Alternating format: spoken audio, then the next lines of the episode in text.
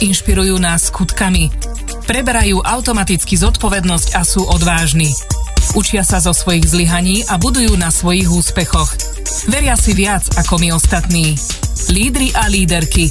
Exkurs do ich myslenia, hodnôt a srdcoviek vám prináša Leadership Podcast z Andreou Vatkerty. Leadership Podcast. Dream more, learn more, do more. Be your best self. Dobrý deň, prajem, vitajte pri počúvaní prvého vydania Leadership podcastu z Andreou Vatkerty. Našimi hostiami budú dvaja úspešní reformátori a manažéri, Ivan Mikloš a Martin Kohút. To, čo ste možno nevedeli a týchto dvoch mužov spája, je to, že obidvaja horia vnútorným presvedčením a naozaj ovládajú abecedu vodcovstva. Obidvaja veria, že sú schopní manažovať svoje vlastné emócie a veľmi dbajú o to, aby vedeli komunikovať a zvládať aj emócie svojho týmu a okolia, pre ktoré pracujú. Reformovali jeden hokej a druhý nielen daňovú reformu, ale aj mnohé iné dôležité systémy, predovšetkým s presvedčením a s odvahou. Ja dúfam, že si tento Leadership podcast naozaj užijete aj vy a že vám príde osožný. Leadership Podcast s Andreou Vatkerty. Be your best self. Uvažovala som, že aký začiatok by bol najvhodnejší. Um, Ivan Mikloš je človek, ktorého v podstate sme si ho zapísali už do takej novodobej histórii Slovenska ako reformátora a tým, že sa teraz veľmi veľa popísalo aj o tom, čo Ivan robíš na Ukrajine, tak viac menej tá nálepka toho reformátora ti asi už zostane. Tak uh, myslím, si, že, myslím si, že na tomto, na tomto čas už nič nezmení. Čo sa však čas zmenil je, je to, ako nazeráme, si myslím, že na jeden z najodvážnejších projektov tvojej profesionálnej kari- kariéry a to je a bola e, veľká daňová reforma. Takže to, čo sa dočítame v titulkoch novín je, myslím, že ťa nazvali aj Mr. Flat Tax, dobre, e, chlap rovnej dane, tak dúfam, že rovný chlap rovnej dane. E, čo by som možno ja chcela vedieť na počiatok je, aby si nám predstavil, že keď vôbec vznikla tá myšlienka, prvotná iniciatíva, kedy poprvýkrát skrsla tá myšlienka o tom, že takáto reforma sa môže uskutočniť a že je prirodzený dopyt po nej. Tak nás vsad do deja, povedz mi, píše sa rok? Ďakujem pekne, Andrea, ďakujem za pozvanie, ďakujem vám, že ste prišli. A keď, keď si povedala daňová reforma a keď povedala vsať do deja, tak predsa len ja by som začal možno vsadenie do deja trošku skôr, pretože práve teraz sme pri dátume, už len týždeň od dátumu, kedy pred 30 rokmi sa stalo to, čo sa stalo, kedy padol komunizmus a kedy vlastne vtedy začali tie, tie prevratné zmeny. Čiže a ja to vnímam stále, pre mňa to bol najúžasnejší zážitok a dátum, veľmi, veľmi dôležitý. Pre mňa aj osobne to bolo oslobodenie. A aj dnes, keď som na Ukrajine, už som na Ukrajine 5. rok, tak o to viac vnímam, ako bolo dôležité už to, čo sa udialo vtedy ešte v rámci Československa. Pretože jeden z dôvodov, prečo je Ukrajina tam, kde je a Slovensko tam, kde je, je, že sme mali to šťastie, že sme boli súčasťou Československa a že v tých prvých mesiacoch a rokoch sa udiali také zmeny, aké sa udiali. Pretože aj na Ukrajine padol komunizmus v Sovjetskom mm. zväze, ale tam sa tie, tie prvé reformy, tie veľmi dôležité na začiatku neurobili. A to potom viedlo k tomu vzniku toho oligarchického, skorumpovaného, nefunkčného systému, ktorý sa dnes snažia meniť, ale s obrovským, obrovským problémom. Tak takúto poznámku som chcel Tým povedať. Tým pádom ešte... si chcel povedať, že to otálanie a zdráhanie sa s reformami sa neoplatí. Sa neoplatí a nielen, že sa neoplatí, ale ono je to dokonca, ono niekedy je tak paradoxne, že tým reformám, ktoré vtedy, mimochodom pionierom tých takých radikálnych, komplexných reforiem nebolo Československo a Václav Klaus, ale bol, bol Polsko Alešek Balcerovič, pretože oni urobili už o rok skôr, od 1. januára 90, veľmi podobnú. No a tej, tej reforme, ktorá bola urobená v Polsku a v Československu, tak tej sa začala hovoriť šoková terapia čo má taký negatívny Podto. nádych a podtext, čo je ináč veľmi nespravodlivé, pretože keď sa pozriete na čísla, tak čísla jasne hovoria, že práve Polsko a Československo mali najkračšiu a najmenšiu transformačnú recesiu, ktorá je absolútne nevyhnutným sprievodným javom tých reforiem a je dôsledkom 10 ročí komunizmu, nie tých reforiem samotných. A práve na Ukrajine napríklad to nové vedenie povedalo, ho, my nechceme, aby ľudia strádali šokovou terapiou, my budeme reformy robiť pomaličky, postupne, najskôr budeme budovať inštitúcie štátu nezávislého, hmm. potom tie ťažké ekonomické reformy. A ukázalo sa, že to presne naopak, že tie krajiny ako Ukrajina, ale aj niektoré ďalšie, ktoré ich proste odkladali a robili ich, e, pretože nechceli proste tie, tie ťažké, surové a sociálne E, sociálne ťažké reformy robiť, že tam ten prepad, tá recesia, to strádanie ľudí bolo rádovo, rádovo väčšie. To je myslím si veľmi dobré poučenie, lebo ono do istej miery platí aj o reformách, ktoré sme potom robili počas vlád Mikuláša Zurindu, ktorým tiež priskli rôzne adjektíva, nie, nie pozitívne. A pričom tie výsledky tých reform jasne ukázali, že práve takáto politika, takéto reformy sú v prospech ľudí. A teraz, aby som teda bol aj konkrétny... Takže vsať k, seba do toho? K tvojej konkrétnej... No, keď mal seba vsadiť do toho, ja som, ja som naozaj celý život sa zaoberám reformami, lebo ja som učil 7 rokov na Vysokej škole ekonomickej ešte za komunizmu ako asistent. A ja som vlastne učil dlhodobé plánovanie a prognózovanie a makroekonomickú analýzu. Čiže ja som ale vtedy nebol prístup k literatúre, nebola, nebol internet, nebolo nič, ale ja som proste dospel k tomu poznaniu sám od seba aj štúdiom, aj, aj, aj diskusiami, že ten socialistický alebo komunistický systém je nereformovateľný, že jednoducho systémová zmena je jediným riešením. Preto ten november mm. 89 bol pre mňa takým vykúpením a preto aj som bol, a to by som povedal možno ako prvú vec, a už prejdeme k daňovej reforme, aby som si tu neuzurpoval ten priestor, za úplne najdôležitejšie potreb, považujem vnútorné presvedčenie. Proste, to jasne sa aj hovorí, kto nehorí sám, nemôže zapalovať iných. Kto nie je presvedčený o tom, čo robí, tak samozrejme nebude ani presvedčivý, ani úspešný. Či už je to na úrovni krajiny, či už sú to politici, či už sú to manažéri. A jeden z hlavných dôvodov je, a ja sa to snažím aj na Ukrajine dnes aj tým politikom vysvetľovať, že a ty to vieš, ako ty si nakoniec z toho máš doktorát, že ľudské púdy sú silnejšie ako ľudské emócie a emócie sú silnejšie ako racionálne myslenie. Čiže tým kľúčom pre mňa aj pri tej daňovej reforme, aj pri všetkých tých veciach bolo, že som o tom bol hlboko vnútorne presvedčený a že som sa snažil do toho vnášať nie len tie argumenty a tie fakty, ale aj, aj tie emócie. A že človek musí aj, aj, aj riskovať. Keď sa bavíme teda o daňovej reforme, tak e, my sme vedeli, že chceme zásadne zmeniť daňový systém k lepšiemu. Ak hovoríš my, o kom hovoríš? Ak hovorím my, tak hovorím o vlastne všetkých stranách, ktoré vtedy, lebo vtedy vzniklo také okno príležitosti, window of opportunity, historické okno, ktoré ani nikto nečakal. Proste po voľbách v roku 2002 zrazu štyri stredopravé strany vošli do vlády. Dve z nich už predtým tvrdili KDH a DS, že chcú rovnú daň, akurát to nemali podopreté žiadnymi analýzami. Preto ja som vtedy bol zdržanlivejší, hovoril som, že rovná daň je skvelá myšlienka, ale či ju bude možno uskutočniť, to, na to potrebujeme seriózne analýzy. Prišli sme do vlády, stal som sa ministrom financí, vytvoril som okamžite pracovnú skupinu, ktorá to začala analyzovať. No a ten výsledok, že prečo potom vlastne rovná daň? Ukázalo sa, mali sme dve dve alternatívy, dva varianty. Jeden bol reforma s rovnou daňou, jeden bol reforma bez rovnej dane. Uh, ukázalo sa, že s rovnou daňou oveľa lepšie vieme naplniť tie, uh, teto, ten zámer, zásadne zmeniť k lepšiemu daňový systém. Zároveň sa ale ukázalo, že tá, tá alternatíva s rovnou daňou je o mnoho politicky, ale nielen politicky, aj, aj finančne, fiskálne rizikovejšia. Mm. Na ilustráciu prišiel Medzinárodný menový fond, povedal nám, nerobte pre Boha túto radikálnu rovnú daň, pretože je tu obrovská hrozba, že rozvratíte verejné financie. Mal som tú pracovnú skupinu, ktorej som, ktorej som predsedal a ktorej sme posudzovali všetky tieto aspekty, bolo asi 20 ľudí. Dal som hlasovať. Len tak pre mňa. Kto z vás je za rovnú daň, kto je za tú menej radikálnu. Zhruba 5 ľudí bolo za rovnú a asi 15, asi trikrát viac ľudí bolo, bolo za tú menej radikálnu. A to je krásny príbeh, tak ja ho poviem a už tým na túto odpoveď ukončím. Išiel som za, išiel som za no? premiérom a hovorím mu, Zurindom, a hovorím mu, čo aj zdá sa, navyše politicky bolo treba oveľa viac zvýšiť potom daň z pridanej hodnoty, čo je veľmi politicky nepopulárne pri rovnej dani. Tyšiel za ním a hovorím mu, aj vyzerá to, že tá rovná daň, že to, to je nepriechodné, že poďme na tú menej riskantnú. A začal som mu vysvetľovať prečo. On mi hovorí, čo mimochodom je veľmi dôležitá lekcia pre lídrov a pre budúcich premiérov.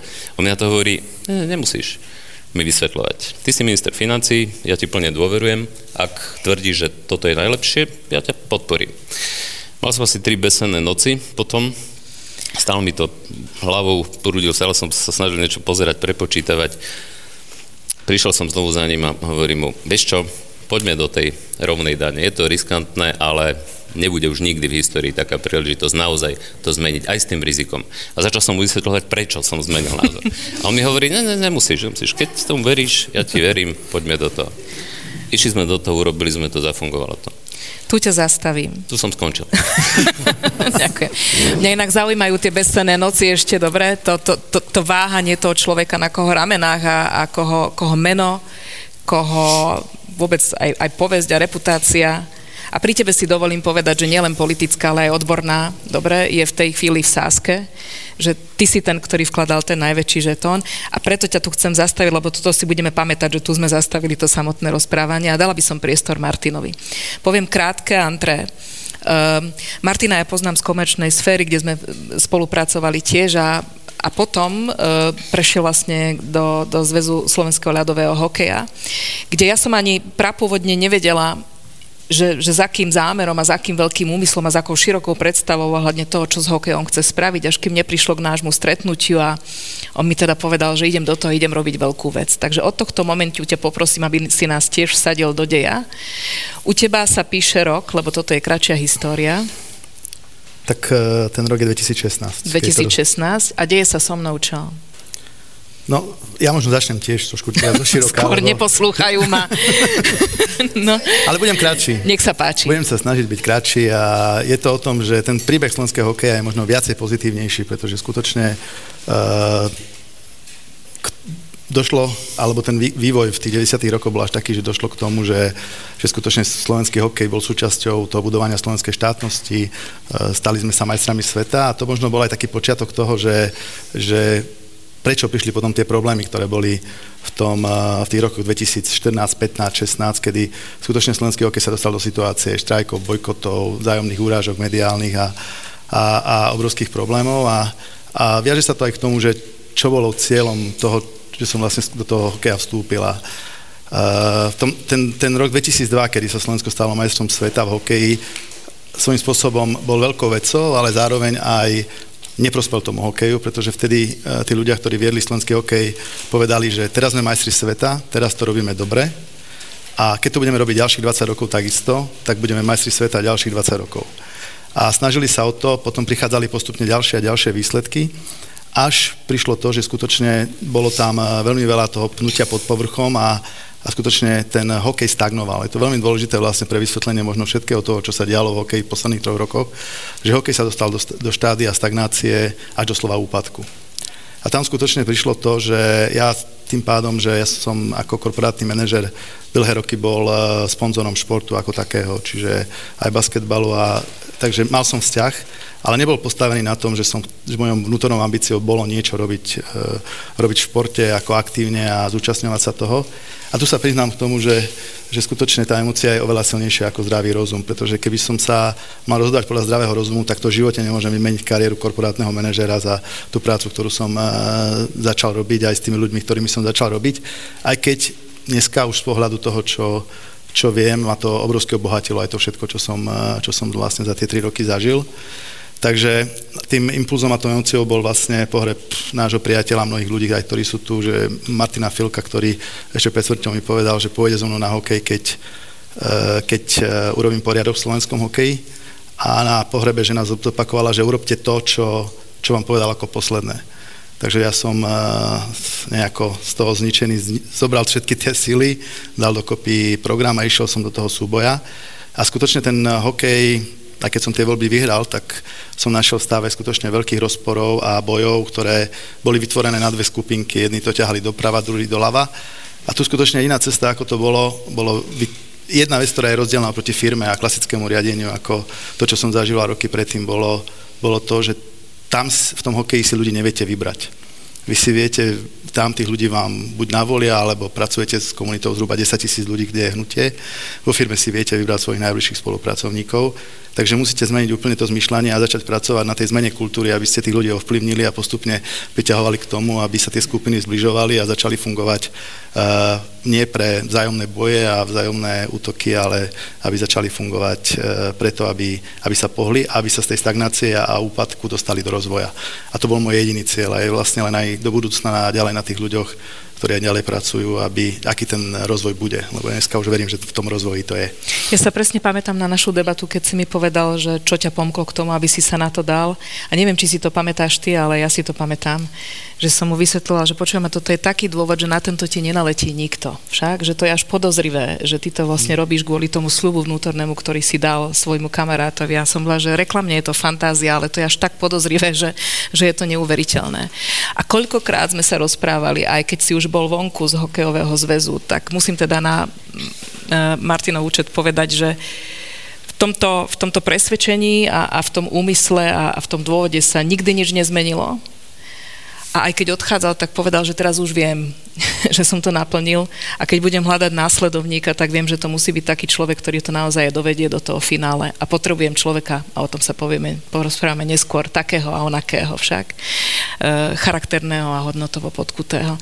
Takže niekedy aj tie najzvláštnejšie znejúce vnútorné dôvody, ktoré až znejú pochybovačne pre mnohých z nás, sú vlastne dostatočne silným e, vnútorným stimulom na to, aby vás udržali. Mimochodom vás udržali tie vaše vnútorné dôvody, keď bolo najhoršie, keď sa bolo treba vynárať a keď ten svet okolo vás neveril a blúznil a všetko sa lámalo. Podržalo vás to, ten, ten, ten vnútorný úmysel, prečo ja toto celé robím? No isté, to je, to je úplne kľúčová vec. O, pretože samozrejme dnes to vyzerá ako prechádzka rúžovou záhradou, ale tie reformy boli ťažké. To prostredie len, len na ilustráciu, to si dnes možno ľudia nepamätajú, keď sme boli 2003-2004 vyhlásení za najreformnejšiu krajinu na svete, tak to dnes nie krásne, len vtedy podľa prieskumov verejnej mienky 84 až 90 ľudí neverilo tým reformám, bálo sa ich, bolo proti ním. Zajímavé bolo, že 90 expertov bolo za, tvrdilo áno, to je presne to, čo treba robiť. Čiže samozrejme, že to vyžadovalo obrovskú odvahu, niekto by mohol povedať možno až hazarderstvo politické a aby ste takú tú odvahu mali, tak musíte mať silné vnútorné presvedčenie. A teraz je zvláštne, že to presvedčenie minimálne u teba, Ivan, 100% viem, ani nemohlo byť podložené úplne dôkazmi a číslami, lebo kto už by mohol vedieť, povedať vtedy však, že či to naozaj vidia, či tie prepočty sú správne. Ty si dostával aj rozporúplné informácie od rôznych múdrych ľudí, ktorí rátali, koľko sa dalo a ako sa len dalo, ale spolahnúť na to nebolo možné však. Presne, no to bol jeden z dôvodov, prečo som ja sám váhal a nevedel a uh, my sme totiž to, pri, keď meníte zásadným spôsobom z jedného dňa na druhý daňový systém, tak samozrejme je veľká neurčitosť a riziko v tom, aké budú fiskálne dôsledky. My sme boli v situácii, keď sme mali stále veľmi vysoký deficit verejných financií, potrebovali sme ho znižovať tak sme samozrejme oslovili, naši experti robili na ministerstve, Národná banka, štatistický úrad, Medzinárodný menový fond, oslovili sme viacero inštitúcií, aby nám urobili fiskál, vypočítali fiskálne dôsledky týchto zmien, ktoré sme plánovali v tých dvoch variantoch. No, doručili nám také výsledky, ktoré sme sa nedozvedeli takmer nič, pretože rozdiely medzi tými jednotlivými odhadmi boli obrovské. Čiže tá miera neistoty a miera rizika aj z toho vyplývajúca a samozrejme, že to je spojené aj s, potom s renome nejakým, ale aj s politickými nákladmi, ekonomickými dôsledkami no. a tak ďalej. Tak ďalej. Čiže, čiže toto bol, toto bol hlavný Tak teraz sa vsaďme do toho limbického mozgu Ivana Mikloša a povedzme si, že o čom boli tie bezcenné noci. Rozumie ja, Ivan? No boli, Rozmýšľam a uvažujem nad tým, boli o tom, že, že bol na výber z dvoch možností. Buď ísť na väčšiu mieru istoty, menšiu mieru rizika, ale s tým, že, že, že nevyužijeme tú historickú príležitosť, ktorá tu je na to, aby sme urobili niečo zásadné, a že jednoducho, viete, hlavný problém je, že v ekonomii, ale ani v politike nemáte k dispozícii pokusy laboratórne, že vyskúšate, potom uvidíte. A vy nikdy neviete, ako by to dopadlo, keby ste urobili iné rozhodnutie, ako ho urobíte. Čiže aj taká, nazvem to možno aj zvedavosť, že A čo ak... Keď na toto šiahnem, čo z toho bude? Áno. Čiže nakoniec, nakoniec jednoducho som si povedal, že napriek tomu, napriek tomu riziku s tým spojeným, problémom s tým spojeným politickým, lebo samozrejme opozícia, odbory a všetci ostatní, to, že sme viac museli zvýšiť a zjednotiť daň z pridanej hodnoty, to je sociálne a politicky veľmi, veľmi negatívne, negatívne vnímané, takže všetky tieto náklady s tým spojené. No a nakoniec, nakoniec sa to podarilo. Takže, a ukázalo sa, dokonca aj Medzinárodný menový fond mi ex post povedal asi 3-4 roky potom, dobre, že si nás nepočuli. no dobre, ale poďme ešte späť k tomu Ivanovmu limbickému mozgu, lebo nakoľko to reflektovalo tvoj diapazon vnútorných strachov a obav? Lebo predsa len, vtedy si mal koľko rokov? Teraz sme to rátali. Fú, Teraz 40, máš 59 44, a vtedy si bol podľa mňa v mojom veku. 43, 45. 43, 40, dobre, 43. no. Tak ja som ešte bola tá chrumkavá mladá moderátorka 20 čosíka ročná vtedy vtedy. Ale e, tiež tak cez toho Mikuláša Zurinda a cez vtedajšieho môjho partnera som tak nazerala na všetky tie, tie debaty a veci, ktoré sa tam diali, takže preto si dovolím to takto komentovať. Mňa ale zaujíma to, čo nikdy nebolo vypovedané, že v tvojej hlave a v tvojom srdci sa odohrával súboj koho a čoho. Ako to reflektovalo strachy, ktoré si už sebe tak či tak mal? Jak to reflektovalo tvoju vyzretosť či nevyzretosť, ktorú si mal? Keď sa dnes ako 59-ročný chlap pozrieš naspäť, čo si povieš a čo vidíš, čoho som sa bál a možno to nebolo opodstatnené, alebo naopak, čoho som sa mal báť a vôbec som to netušila, nevidela, mohol som. No, nikdy som nemal psychológa, ak by som ho mal, tak on by ti možno odpovedal no. na tieto otázky lepšie, ja neviem, ja, ja na neviem odpovedať, ja len viem, že... Čoho si sa najviac bál? Je, No najviac som sa bál toho, prečím varovali tí, ktorí nechceli. Bál som sa toho, že som si vybral najmudrejších ľudí pre túto oblasť, do tej skupiny mojej poradcovskej a tri štvrtiny z nich povedali, nerobme, nechoďme do toho rizika.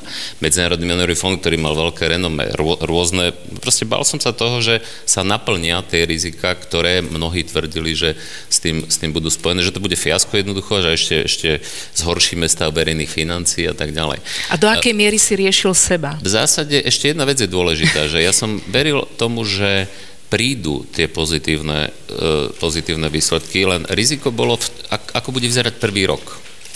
To, že keď, keď takto zjednodušíte daňový systém, znižíte priame dane, zrušíte niektoré dane, že, že to prinesie aj nepriame pozitívne efekty a že potom príde ten náraz, to, to som veril takmer na 100%. Len problém bol, že ten prvý rok bol strašne neistý, a ak by prvý rok dopadol zle, bolo by to, bolo by to zle proste. Tie, tie dôsledky mohli byť také, že by sa potom možno neudržal napríklad ten, ten, nový, ten nový systém. Takže, pán politik, moja otázka, čo bol tvoj najväčší strach? To sa nedá tak povedať. Proste to bolo celkové. To je, to je celkový pocit, ktorý máš. A Keď sa ťa zrazu, doma žena spýtala, potom... ideš do toho a ty si povedal čo?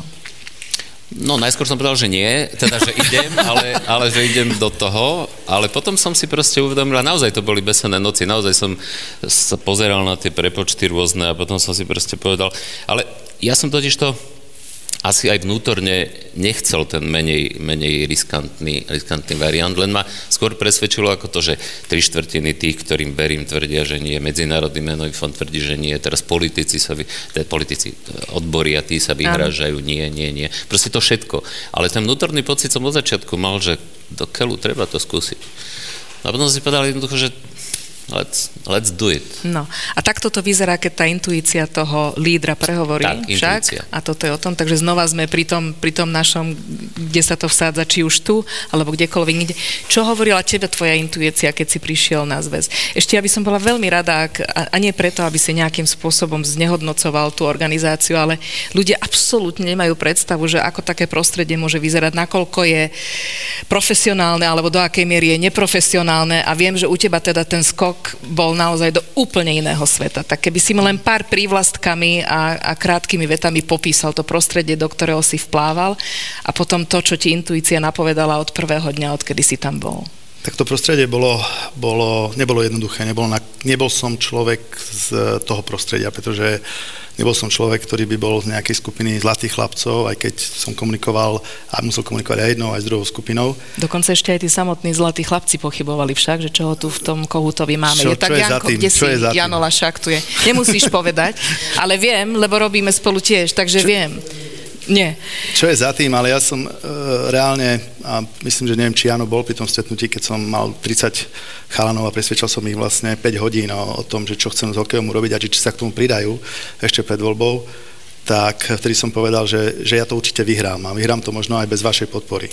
A vtedy to oni bola najviac sa pýtali, to čo, ako, ako to môže vyhrať aj bez nás, lebo mal som tú vnútornú, akože vnútornú silu, že idem do toho a idem to zmeniť. A proste boli, za, ten, za tie tri roky boli také tri také zásadné súboje, ktoré sa odohrali tak rok po roku počas tých troch rokov. Ten prvý bol o dôvere celkovo v ten systém, ďalší bol tej pridanej hodnote a, to, to, to, a ten tretí sa vlastne posúval, posúval do, do roviny toho, ako sa vytvorí tá komunita celá.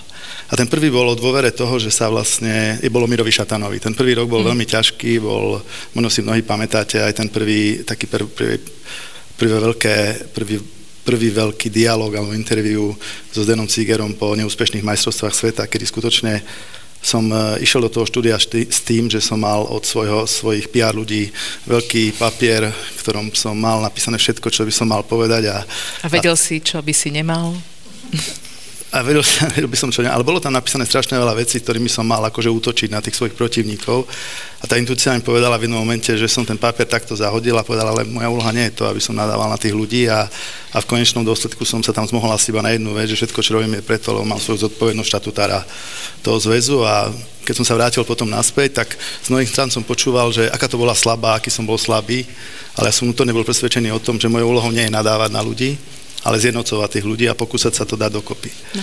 Potom, môžem to len zastaviť, lebo nechcem, aby tá myšlienka len tak vypršala v tejto chvíli. Podľa mňa je veľmi dôležitá a podstatná.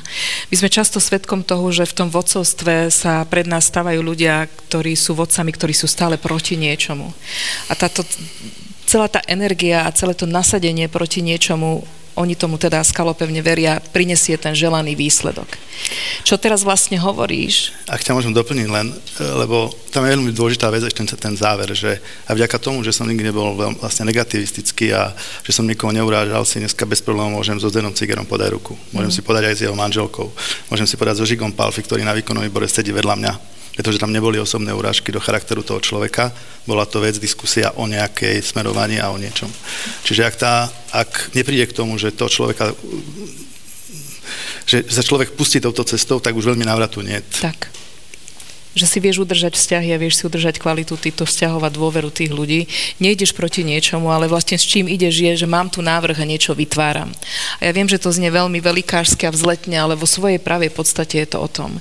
Ísť buď proti niečomu, alebo sa rozhodnúť, že tu idem niečo vytvoriť a hľadám spojencov a hľadám kolaborantov, hľadám ľudí, ktorí sa ku mne pridajú, lebo im ukážem, že buď hlásam niečo, alebo verím niečomu, čo je hodné následovania. Leadership Podcast s Andreou Vatkerty. Be your best self. Vlastne tam bol ten druhý, ten druhý taký boj, ktorý bol veľmi podstatný o tej pridanej hodnote a to je o tom, že, že tiež mnohýkrát, mnohí z vás ste asi Bratislavčania povedali ste, čo to tam robia, že Slovákov dajú do košíc na majstrovstva sveta. A v zásade to bolo také presvedčenie takisto silné, vnútorné, lebo nebolo to jednoduché chodiť po Bratislave, bývať v Bratislave a chodiť s tým, že tu ľudia nadávali, pozerali, zazerali na vás, že to, čo to je, zase nejaký východňar to ťaha na východ. Hej? A v zásade to, to správne rozhodnutie, ktoré nebolo emocionálne, lebo ja som ho necítil ako emocionálne len preto, že som východňar, ale bolo emocionálne, bolo normálne skutočne založené na na tom, že som si dal na papier čísla. Dal som si skúsenosť predchádzajúcich majstrovstiev, kedy využiteľnosť haly bola taká v Bratislave, zhruba 90%. Zobral si si svoje prepočty. 30% a bol som presvedčený o tom, že, že robíme dobre.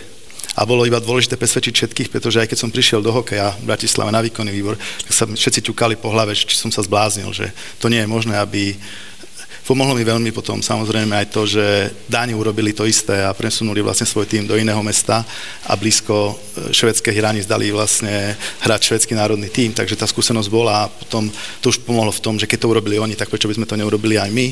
To bolo akože veľmi... A potom to prinieslo skutočne ten obrovský zisk, ktorý na majstrovstvách bol trojnásobný oproti roku 2011 a plné haly aj v Bratislave aj v Košice a tú atmosféru, ktorá v krajine bola.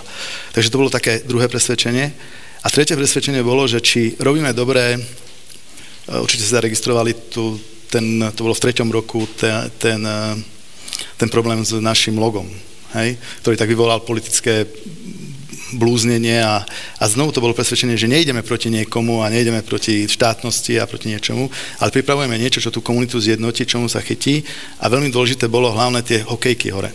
A keď vám môžem povedať, skutočne na začiatku boli tie hokejky hore, nebolo to, čo bolo vzadu, ten štátny znak.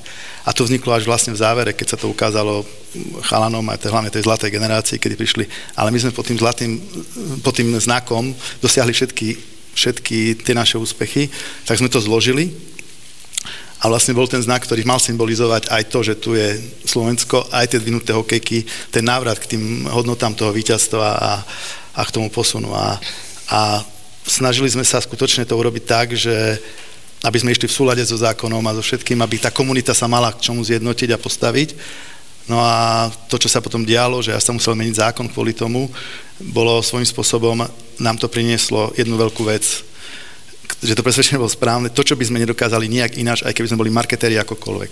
Rozpoznateľnosť loga bola viac ako 80%.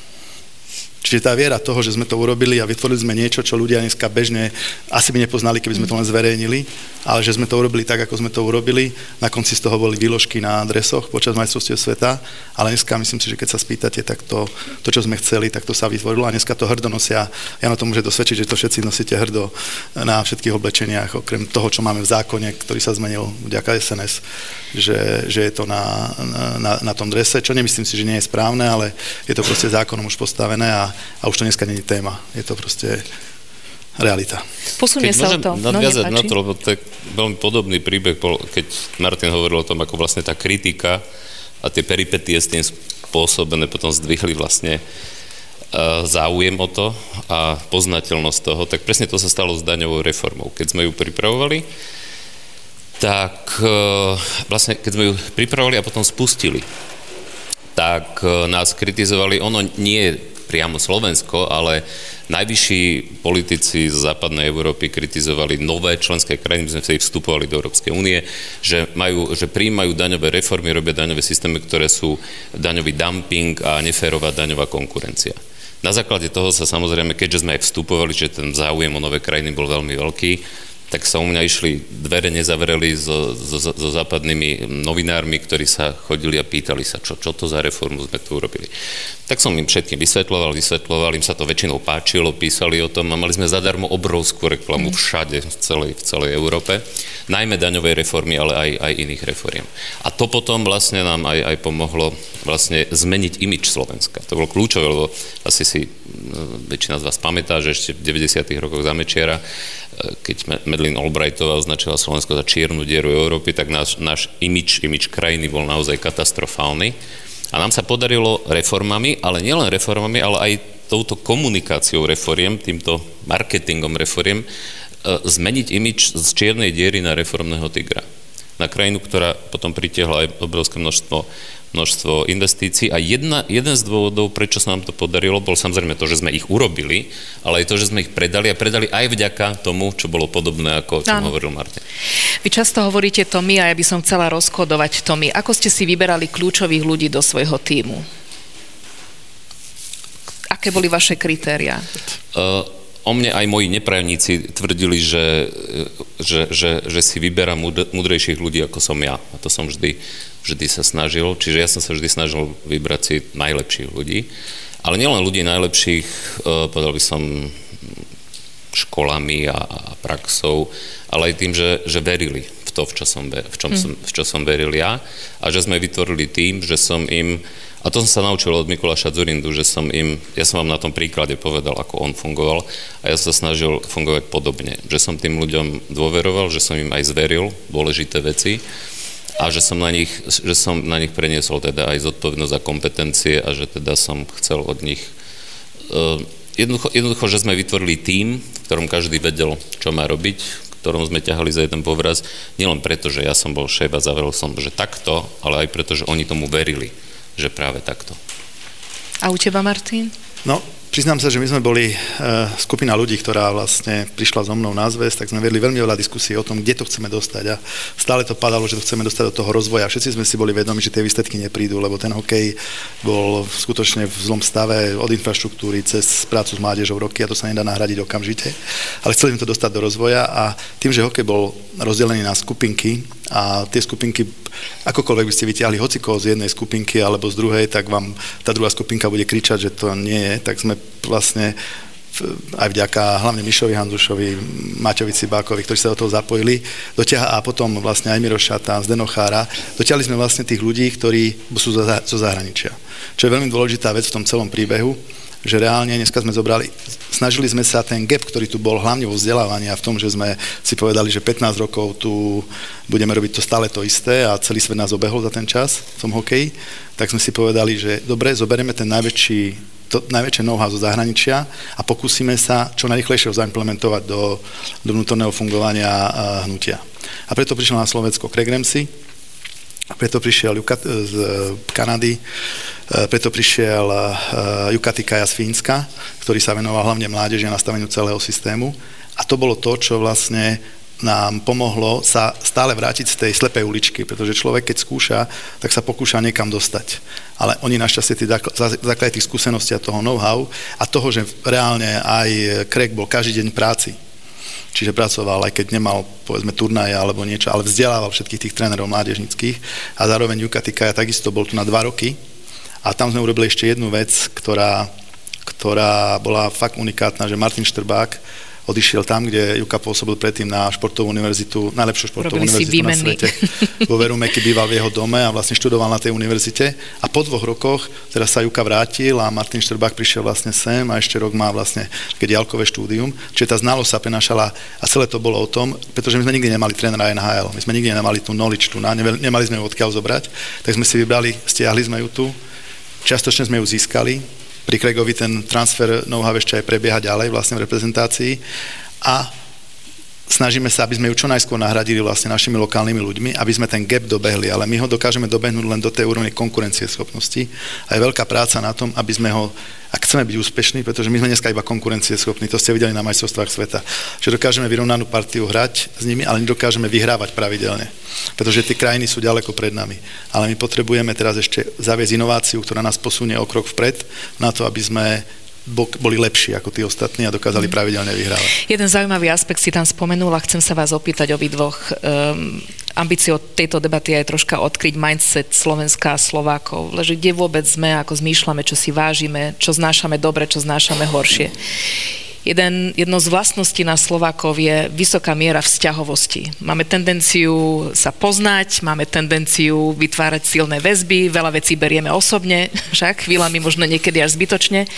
Nakoľko ste toto pocítili pri vašej reformnej práci, keď ste robili tie dôležité rozhodnutia? Jak sa vám podarilo, keď bolo treba to veľmi osobné odosobniť a naopak, keď to bolo veľmi neosobné a čakalo sa možno na vaše zlyhanie, urobiť to osobným? Ivan? Alebo Martin? Ja mám jeden príbeh, taký ako možno v tom, kde, možno ako to, kde som si najlepšie musel siahnuť na svoje ego. Lebo to, to som si tak akože v minulosti, že fakt som si musel povedať, že wow. A teraz si si akože... Teraz si si šáhol. Teraz si si šáhol na to svoje vnútorné ego a na to rozhodnutie, ktoré by si urobil možno ináč predtým a potom. A to je e, v, prípad Slovana ktorý odišiel pred rokmi z, zo Slovenskej ligy, hral, bol v eh, KHL a, a keď som eh, išiel kandidovať, tak som vyšiel všetky kluby, aj ten najväčší na Slovensku a bol som s jeho majiteľom, ktorému som povedal, že, že či ma podporí tak ako všetkým ostatným. A, a on mi vtedy povedal jednu peknú vetu, že on ma v živote nemôže podporiť, pretože ten protikandidát pre neho robí 19 rokov. A on urobí vždy to, čo mu povie a vy, pán Kohut, nikdy neurobíte to, čo vám poviem. A tak som vtedy povedal, to máte pravdu a išiel som do toho boja bez tejto podpory. Potom sa vlastne teraz na konci, keď už e, Slovanu nevyšlo to návrat do KHL, alebo to pokračovanie v KHL, tak e, dve hodiny predtým, ako bola tlačová konferencia, prišiel uh, nový majiteľ toho Slovana za mnou a povedal, no my by sme sa chceli vrátiť do tej ligy. A to je ten moment, kedy máte pocit, že môžete si povedať, že wow, a teraz som mu to mohol dať, pretože by Slovan išiel do Slovan by išiel do bankrotu, hráči by nedostali nič, mesto by nedostalo nič a, a skončil by sa príbeh Slovana Bratislava. A vtedy som a, myslel iba, som si povedal, ale čo je dobre pre slovenský hokej? Pre tých hráčov je dobre, že sa im zaplatí, už dneska majú tí hráči oveľa viac peniazy, ako keby aký bankrot a to minulosť ukazuje, že akýkoľvek bankrot by nedal hráčom toľko peňazí. Mesto má všetky peniazy z dlhov a Slova naplňa štadióny a Slovenský, Slovenská liga rastie a aj počtom divákov.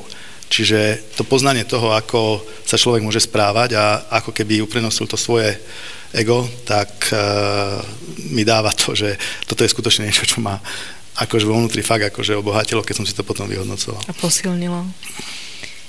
No Ivan si sa zamyslel. Hej, hej, rozmýšľal som nad tým, lebo politika, politika je o, o kompromisoch vždy. Dokonca aj keď robíte, musíte byť presvedčení, bojovať za to, ale nakoniec Uh, nakoniec je to kompromis. Ja som si na to spomenul, keď si položila tú otázku, že keď sme odchádzali z demokratickej strany ešte dávno s Viktorom Nižňanským, tak takí tí naši kamaráti z demokratickej strany, takí tí ešte revolucionári z 89. Jeden z nich povedal, a aj tak nie je škoda, oni robili kompromisy.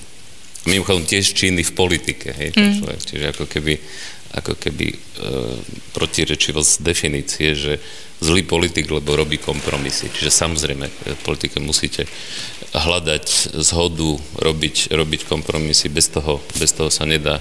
Čo mimochodom je nakoľko pre teba prirodzené, popravde?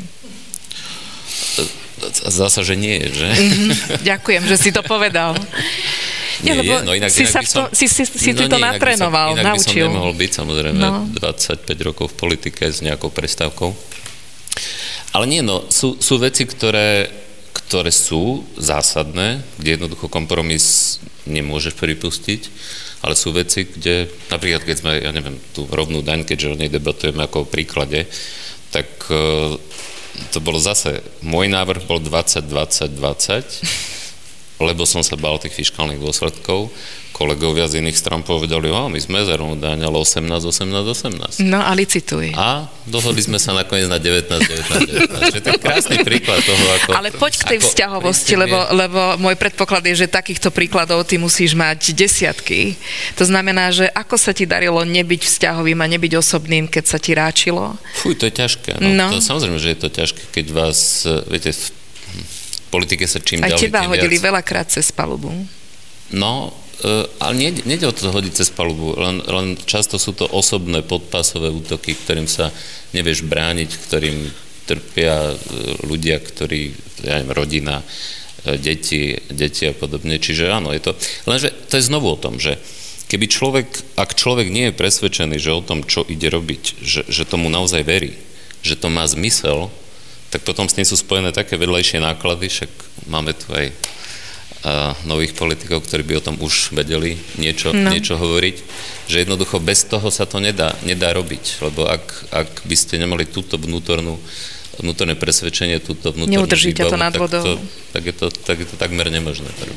A v týchto vzťahových veciach, lebo ad jedna však e, vôbec prostredie, v ktorom si fungoval, ty hovoríš, že si sa snažil vybrať si naozaj kvalifikovaných ľudí, múdrejších ľudí ako si ty sám, ale my vieme, že v tých sférach, kde si bol, tu, tak, jak tu je obrovské množstvo záujmov a iných typov nominantov, v tvojej sfére je veľmi veľa nominantov, ktorí, ktorí veľakrát aj nie sú spôsobili a nie sú najmudrejší a, a nie sú najšikovnejší z toho diapazomu. Ako si sa naučil v týchto vodách plávať a naozaj skladať si vždy ten tím tak, aby sa ti podarilo to, čo si si zaumienil? Ja sa priznám, že ja som nad tým nejak nerozmýšľal v tom zmysle, že tak idem to robiť takto. Mne to ako si prišlo prirodzené že chcem tých najlepších, chcem tých, pretože som vedel, že s nimi sa mi podarí, no. podarí tie veci, tie veci urobiť, urobiť najlepšie. A už človek si e, za tie roky aj možno nájde cit pre to, že samozrejme to neznamená, že som sa nikdy nepomýlil, ale v zásade, že, že to v zásade nejako, nejako fungovalo. Čiže povedal by som, že možno to bolo viac opäť postavené na tej intuícii, mm. ako na nejakom vedomom, teraz vedomej stratégii, ktorú si, ktorú si teraz rozpíšem. Akú pozornosť ste venovali vašim najväčším kritikom a oponentom? Nabúralo vám to vaše presvedčenie? Kladli ste si otázniky, ktoré možno, keď sa pozriete spätne, si poviete, že boli úplne zbytočné? Jak ste sa s tým pasovali? ja keď môžem, tak na začiatku som povedal, že vlastne tú, to hnutie si človek nevyberie. Tých ľudí, ktorých, e, ktorí povedzme napríklad voči mne sedeli vo výkonnom výbore, keď som bol zvolený, tak väč, mali väčšinu moji kritici. Čiže boli to ľudia, ktorí mali možno úplne iné predstavy o tom, ako by to malo smerovať A nebolo to jednoduché, pretože čokoľvek sa dávalo hlasovať, tak tam bola veľká, akákoľvek zmena bola, hlavne ten prvý rok v obrovskom rozpore v tom, že akým spôsobom tie presadiť od ako som to povedal, odbabrali si to ľudia, ktorí boli so mnou od začiatku, mm. čiže boli na tom zväze v tých ťažkých chvíľach, e, ktorí so mnou prišli a museli všetko to pripravovať, premýšľať, prerobiť tak, aby sme sa dostali k tomu cieľu aspoň čiastočne. A bol to veľmi pomalý po, e, postup. Ale hlavné bolo zmeniť kultúru tých ľudí a postupne tí ľudia so mnou vydržali 3 roky a postupne sme ich otočili k tomu, že postupne pochopili, že všetko, čo robíme, nerobíme pre, svoj, pre svoje ako keby potreby alebo preto, že to chceme, ale preto, že skutočne chceme stabilizovať ten hokej, naplniť ho aj finančne stabilizovať a dostať ho do rozvoja. Čiže postupne sa k tomu začali pridávať a skutočne tá realita bola taká, že to, to najväčšie víťazstvo prišlo vlastne až v tých ďalších voľbách, v tých tohto ročných, kedy tie posledné zvyšky tých ľudí, ktorí rozmýšľali trošku ináč, prišli a povedali, že oni rozdelia celý zisk všetkým klubom, keď ich budú voliť. Čiže proste si ich chceli kúpiť. A keď sme sa potom bavili v skupine aj s Mirom Šatanom, že a teraz čo im ponúkneme my? Keď oni ponúkajú 4 milióny eur, ktoré rozdeľujú, čo im ponúkneme my? Dáme im 5, 6, alebo čo sa rozhodneme, dáme do klubov, rozdelíme. A tedy sme, myslím si, že všetci pochopili, že ak, aj v tej diskusii, že ak by sme toto urobili, tak vlastne všetko, čo sme robili doteraz, je úplne zbytočné. Ak by tí ľudia, lebo už nezmeníme to, čo chceme robiť ďalšie, lebo pred tým zväzom a pred tými ľuďmi je ďalších 10 rokov práce, aby sa posunuli v tom rozvoji ďalej. Ale ak by sme prišli a dali by sme teraz to, že by sme dali 5-6, tak vlastne už stále budeme len kupovať si tých ľudí. Ale podarilo sa nám vec, že vlastne ak tí ľudia za tie 3 roky nevideli tú prácu, kde sa ten hokej posunul. Neodčítali, o čo nám ide, a ako Mir- to robím. Áno, a Miro Šatán by nebol to osobnosťou, ktorá pre nich je podľa mňa človek s absolútnou integritou, proste ten človek nefajčí, nepije, žije usporiadaným životom, osobnosť, ktorá je lídrom, ktorého sa odvíja vlastne všetko, ak by toto tým ľuďom nepostačovalo, tak to nemá zmysel. Čiže išli sme do toho súboja, do tých volieb s tým a ten výsledok bol taký, že Miro bol zvolený okamžite veľkou väčšinou hlasov a z toho listu, ktorý sme dávali ako kandidátov, sme boli vlastne z, z tých uh, deviatich členov výkonného výboru zvolení 8. Hej? Takže tá podpora, my s Mišom Hanzom sme boli v prvom kole zvolení, čiže tá podpora bola obrovská. Hej? A to, to potom vlastne človeku dáva tú silu aj do tej ďalšej práce, že tých ľudia, tých 70%, stále tam 30% ľudí, ktorí sa dali kúpiť. Hej, reálne. Pretože ja si neviem predstaviť normálneho človeka iným, iným uh, momentom, ktorý by nehlasoval za Mira Šatana. Pri tom všetkom, čo má Miro Šatan za sebou, akým spôsobom funguje. Ale stále 30% ľudí aj v tom hokejovom hnutí ešte dneska sa dá kúpiť. A to je podľa mňa práca na ďalšie roky, aby pochopili všetci, že... A veľa, veľa, veľa trpezlivosti. A, a z toho, čo ja viem o vás, o Martovi troška viac, o Ivanovi z toho, čo mám navnímané, trpezlivosť asi nie je vašou silnou stránkou. No, mojou nie je. To sa nám... nie, no. Mojou nie, neviem, či Martinov mojou... Nie, myslím, že ani Martinov však. A, no. E, ja som musel usmiať, keď Martin hovoril, že vlastne ich oponenti si chceli tých voličov kúpiť, lebo tí naši si voličov kúpili. Možno preto, že sme nemali nikoho, kto by nefajčil, nepil a bol ako, no, je to zložitejšie. Lebo... Bol charakterný, priamy človek. Hej, no. hej. E, čiže otázka bola, že či a do akej miery, ako som vnímal svojich oponentov. Áno. E, Nakoľko no, si si pripúšťal. Závisí, no, to závisí od toho, akých oponentov. Lebo oponentov, ktorí proste tárali úplne nezmysly len preto, aby boli pekní a populárni, tak tam takáto kritika ma naopak posilňovala. Mm. Samozrejme, lebo v tej politike je to však, toto je vlastne hokej zase politika v menšom, hej. Ale v tej politike to máte proste tak, že máte takýchto oponentov, nazvime to absolútne nekvalifikovaných, populistických, demagogických, ktorí stávajú, a v politike ale je to žiaľ Bohu vždy tak, že na, na ľudských vlastnostiach, ako je strach, závisť, nenávisť, sa dá pomerne slušne e, fungovať a profitovať politicky. Potom máte samozrejme oponentov, ktorým ide o vec, ale majú, majú iný názor. Povedal by som napríklad aj v rámci tých, tých strán, ktoré to videli podobne ako my, bola vždy veľmi tvrdá diskusia. A tam už do väčšej miery záležalo aj na argumentoch. Alebo v poslaneckom klube, keď sme išli hlasovať za zákony, ktoré bolo evidentné, že nám nezvýšia popularitu, skôr znížia, že teda tí ľudia už možno nebudú znovu zvolení, tak tam samozrejme, tam, tam je úplne iná diskusia a iný, iný typ, typ aj, aj argumentácie. Ale vždy je, je dôležitá, a to, to Martin vlastne povedal tiež, že ísť si za tým svojim cieľom, ak sme o ňom presvedčení, aj s rizikom, že teda môžeme prehrať a nepristúpiť na tú hru, lebo ja stále tvrdím, že jeden, jeden z problémov slovenskej politiky je, keď chceme v populizme bojovať s populistami alebo s demagógií s demagógmi. Mm. Proste tie strany, ktoré nazvíme to štandardné a, a, a nazvime to klasicky liberálne alebo liberálne, proste tie strany nikdy v tomto súboji nemôžu vyhrať so skutočnými populistami, skutočnými demagógmi. Proste nemôžu. Čiže a aj keď, aj keď často je to tak, že budú ťahať za kratší koniec, ak budú presadzovať proste hodnoty, na ktorých to má stať, tak napriek tomu je cestou do pekla začať ustúpiť z týchto hodnot a začať súťažiť e, s tými. Čiže, čiže tam, je, tam je presne ten problém a to je presne problém aj líderstva, že to vyžaduje aj značnú aj, aj odvahu. Ja som vždy tvrdil, a že keď sme aj pýtali novinári zahraniční a iní, že ako to teda robíme, že to, že to sa tak dá robiť tie reformy, tak som vždy hovoril, že sú tri kľúčové predpoklady pre zmenu. Lebo to je, bavíme sa o systémovej zmene, Áno. o zmene systému. Líderstvo, e, vlastníctvo a komunikácia. E, líderstvo, vieme, čo znamená. Líderstvo pre mňa znamená e, víziu, vôľu a odvahu meniť veci Vlastníctvo znamená, že robím tie veci nie preto, že niekto iný ma do nich tlačí, alebo niekto iný si myslí, že sú správne, ale pretože ja som presvedčený, že sú správne. A komunikácia samozrejme znamená využiť každú možnú príležitosť na vysvetľovanie, presvedčanie, ale aj boj s oponentmi a demaskovanie oponentov. A práve tá komunikácia je kľúčové v politike, aby bola nielen postavená na faktoch a argumentoch, ale na emocii. Hmm.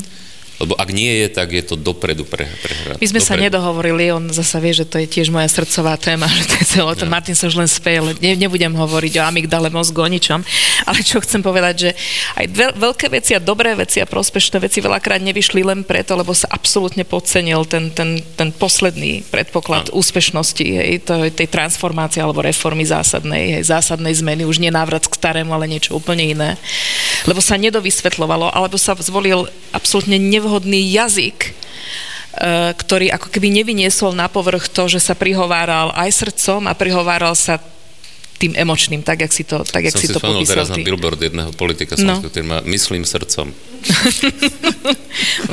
že, že to je veľmi, veľmi, veľmi dôležité a, a, a podstatné. Ale ešte, ak dovolíš, tej komunikácie sa chytím, lebo jedna vec je komunikovať ten úmysel a komunikovať tie, tie, tie plusy, ktoré z toho vyplývajú. A možno komunikovať aj tie nezdary a bolesti, ktoré nemôžeme očakávať, že sa poriešia tu a teraz, lebo vy ste videli, že to je beh na dlhú trať a, a nemôžeme slubovať zázrak na počkanie. Ale komunikácia smerom k ľuďom, ktorí boli kľúčoví, komunikácia nielen k oponentom, ale komunikácia k tej kritickej mase, ktorá keď chytí ten úmysel, u vás jednoznačne, toto asi váš prípad, dokáže potom veci, ktoré ste vy rozbehli alebo nastavili, ideálne nezrúcať však Ivan, ale ich dokáže tlačiť ďalej. Do akej miery sem smeruje moja zložitá a košetá otázka, je dôležité nepodceniť to, že potrebuješ za sebou zanechať stopu a naozaj vyrozprávať a odkomunikovať ten konečný, ultimátny cieľ, Dobre, a nastaviť veci tak, aby ti to, čo si spravil, aj udržali pri živote. My máme, ako v hokeji zatiaľ, ešte nemáme vyhrané. Lebo napojím sa na to, čo si povedal, lebo teraz podľa mňa prichádza najdôležitejšia časť toho celého tej reformy, ktorá ale už prichádza nie z toho, že, lebo je zväz a potom sú kluby. A my máme dneska silný zväz finančne, máme ho procesne zorganizovaný, ale máme obrovský problém s klubmi, že kluby nám nefungujú tak, ako nám konkurenčne fungujú kluby v zahraničí, ktoré nedokážu konkurovať, lebo sú slabé. A skutočne slovenský hokej bude silný len vtedy, keď aj tie kluby budú silné keď budú konkurencieschopné voči ostatným a budú pr- konkurovať aj v Európe a, a proste budú, dokážu, dokážu naplňať štadióny, dokážu sa samostatne financovať a nebudú stále prosiť iba o pomoc. A to je teraz tá tá, tá, etapa, tá etapa a tá výzva na tie ďalšie roky, v ktorom sa vlastne veľa bavíme o tom, ako, ako ísť do tých klubov a teda vo všetkých oblastiach, cez marketing, cez obchod, cez vzdelávanie trénerov, cez e, vlastne celkovú mentálnu prípravu, cez komunikáciu k tomu, akým spôsobom komunikovať so samozprávou, na to, aby sa infraštruktúra menila, pretože tá infraštruktúra je v vlastníctve miest, nie ani zväzu, ani štátu, ale v vlastníctve miest, e, samozpráv, čiže e, toto nejakým spôsobom nastaviť ako všetci začnú sa dvíhať a potom to je ďalší krok k tomu, aby sme odstránili tých 30%. Mm. Lebo potom podľa mňa ten hokej bude silný. Skutočne budem môcť povedať, že hokej bude silný, alebo tá komunita bude silná, lebo bude fungovať samostatne na pevných nohách. Lebo zatiaľ sme, zatiaľ sme v polovici cesty, my, mm. akože v hokeji zatiaľ. Tá, tá otázka je kľúčová a ja, ja som si uvedomil, ja som si myslel, keď sme tie reformy robili, lebo však som to aj vravel, že teda leadership, ownership a komunikácia, že teda robíme v tej komunikácii všetko, čo treba, čo sa dá, lebo však som chodil dvakrát do týždňa do televízie, bojoval som tam a nie len číslami, ale aj s nasadením emóciou. Myslel som si, že sme urobili, čo sa dalo. Ale e, s odstupom času som zistil, že sme urobili obrovskú chybu, asi najväčšiu v tom, že v tej komunikácii síce bola emócia, ale iná, alebo nedostatočná. V tom zmysle, lebo to, čo urobil Fico, Fico tých ľudí presvedčil, že jemu ide o nich a nám o nich nešlo. Pričom to, to, bolo to presne naopak. My sme tie reformy nerobili kvôli reformám, aby sme boli niekde, ale preto, aby ekonomika rástla, aby prichádzali investície, aby bola nižšia nezamestnanosť, vyššie mzdy a tak ďalej a tak ďalej. A my sme to samozrejme aj hovorili, že to robíme preto, lenže sme to hovorili nedostatočne a zle. Sme to hovorili asi príliš racionálne, príliš, príliš implicitne. Nie dostatočne explicitne. Proste ten Fico proste prišiel a on vyronil slzu a povedal, že toto je bezcitné, čo a mne ide o vás, ja, chce, ja, ja chcem vám pomôcť. Tak no, ale popravde ste sa dotýkali aj, ak sa hovorí, dania, smrť a ešte dôchodky, no tak o to horšiu kombináciu si neviem predstaviť. No však, áno, len, len ja teraz hovorím o tom, že to sa dalo spojiť tie reformy, ktoré sme robili tak, ako sme ich robili, aj s tou komunikáciou, ale tej, tej komunikácii pridať aj to tak. pohľadkanie, aj to poľutovanie. A to sme neurobili proste. A to, to podľa mňa bola chyba. Ja som posledné tri roky radil uh, uh, na Ukrajine premiérovi Grojsmanovi, ktorý už premiérom nie je, teraz zdá sa, že budem radiť aj novému, lebo ma to požiadal. Ale Rojsman bol skvelý v tom, ja som na ňom videl, ako on tých ľudí proste neustále hladkal.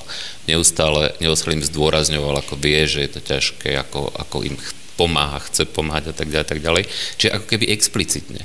Len jeho problém bol, že on nemohol. On chcel, ale nie až tak asi chcel, ale aj nemohol v tých podmienkach, ktoré, ktoré tam boli.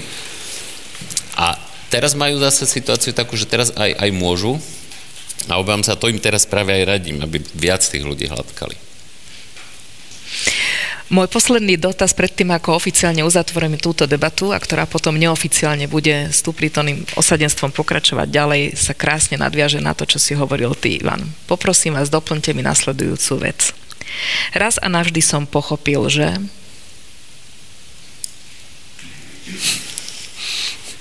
Fúha, kto ide? Máš prednosť. Má prednosť? Raz a navždy som pochopil, že veľa vecí nikdy nepochopím súvislosti s tou reformou, so všetkým tým nie, nie, nie keď sa obzrieš? Proste so všetkým. Proste život je napríklad z hľadiska predvídateľnosti. To, čo ja som to išle, kedy si aj študoval prognozovanie a vtedy bol magický dátum 2000, prognoz, milión bolo roku 2000, tak som ich aj študoval. No, no vždy to bolo inak. Čiže na, e, predvídať je ťažké, zvlášť budúcnosť. U Martina ja, Kouta raz a navždy som pochopil. Ja skúsim to vysvetliť na takom prípade. Keď som prišiel do hokeja, tak som mal ten svoj spôsob vyjadrovania, ktorý bol postavený na IT, lebo som mal vo firme 600 ľudí, IT a proste to sú ľudia, ktorí komunikujú úplne iným spôsobom. Nula jednotkové zmýšľanie, ľavohemisférové. Som pred medzi nimi vyrastol, mám tú vysokú školu, čiže bolo pre mňa ľahšie nájsť tú spôsob komunikácie. Prišiel som do hokeja, rozprával som a stále som videl také, že neme pohľady, že uh-huh.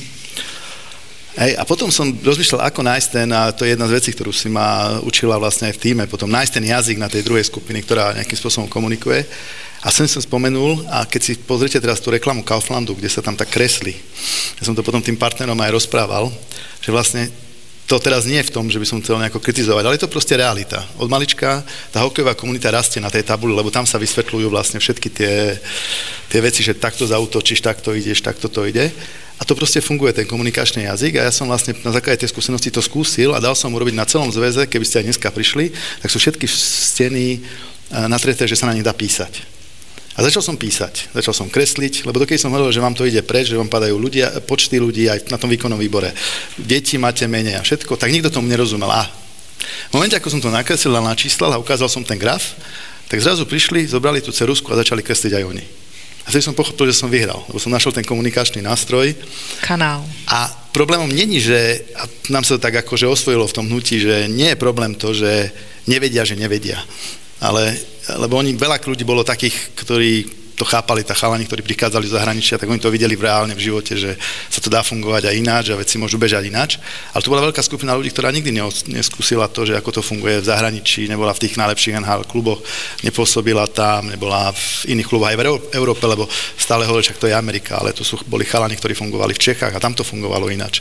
Dalo sa to pripravať. A to sme tak povedali, nevedia, že nevedia, ale to nie je problém. My musíme docieliť, aby tá skupina, čo nevie, že nevie, pochopila a tam treba nájsť len ten komunikačný kanál, ktorým sa im presvedčí. Čiže tú tabulu, na ktorú sa začne kresliť a oni sa chytia. A to je potom z tej skupiny malej sa zrazu začne stavať väčšia a väčšia a to funguje. Toto aspoň v mi zatiaľ funguje stále. Že keď už neviem vysvetliť, tak kresli.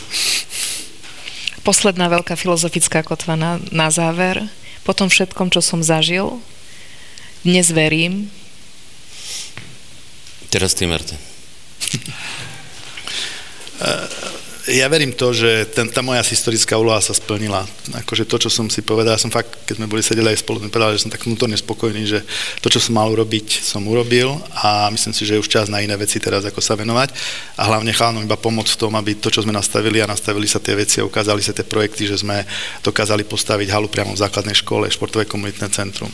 Dokázali sme rozbehnúť e, prvú akadémiu, transforma športovú, športovú gymnázium, športovú odbornú školu a prví študenti sú tam a reálne v Trenčine v niečo takéto vznikne.